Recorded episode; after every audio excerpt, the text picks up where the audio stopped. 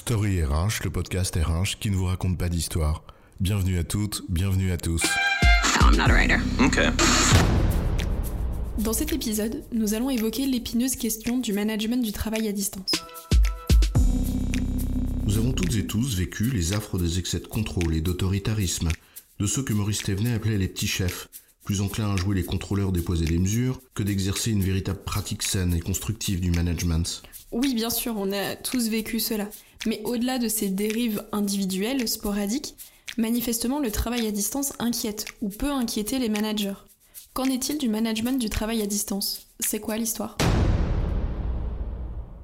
Rappelons d'abord les fondamentaux du management avant de s'intéresser à la particularité du travail à distance. Manager, c'est déléguer un pouvoir, une zone de responsabilité avec une marge d'autonomie, et c'est précisément parce qu'il y a ce cadre de délégation que l'autonomie est possible.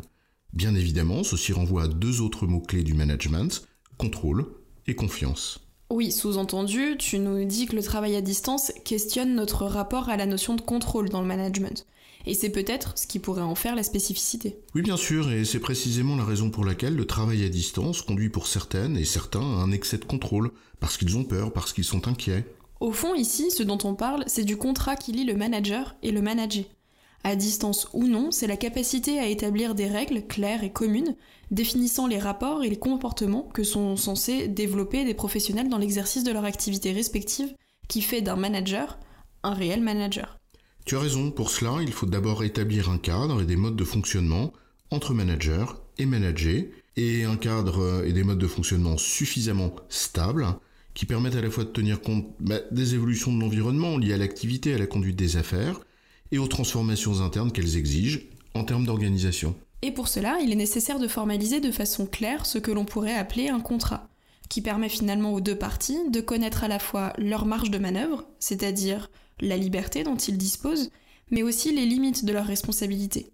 Ceci suppose de partager des règles communes et de les partager de manière explicite, pour qu'elles finalement elles soient bien comprises. C'est bien ça, le talent du manager, il n'est pas dans la mesure, mais dans la juste mesure. Et cette juste mesure consiste finalement à formaliser ni trop ni trop peu ce qui cadre et guide les personnes et les équipes. Quand on enferme dans un cadre trop formel, bien sûr, tu as raison, ça peut produire l'effet inverse, bloquer les gens, les inhiber, et par voie de conséquence les conduire à une certaine forme de passivité. Oui, mais, en même temps, quand on met pas de règles, c'est le bazar. Il y a du flottement, une sorte de flou, euh, pas forcément très artistique d'ailleurs, et qui peut conduire non seulement à de l'insatisfaction, mais aussi à une forme de vraie démotivation.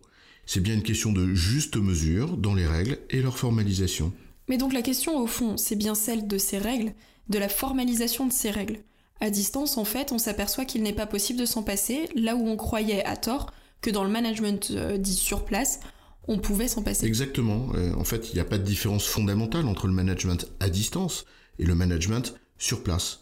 Mais la distance en elle-même révèle la pauvreté de nos pratiques managériales, dans leur capacité à établir le cadre de la délégation et les règles associées. Et au-delà de la formalisation du cadre et des règles, qui n'est pas toujours bien faite, hein, je te l'accorde, la question de fond dans ce que tu dis, c'est celle de la confiance.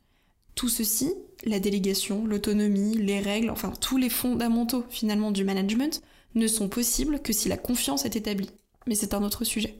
En résumé, le management du travail à distance n'est pas différent sur le fond du management tout court. En cela, le travail à distance n'est pas une raison pour faire plus de management, mais une raison de plus pour bien pratiquer les fondamentaux du management. La confiance est donc le socle de toute pratique managériale efficace, qu'elle soit à distance ou non. J'ai raison, chef? Oui, tu as raison, mais on va pas en faire toute une histoire.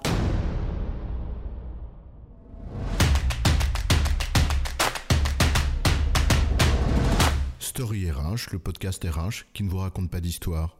Retrouvez tous les épisodes sur storyrh.fr.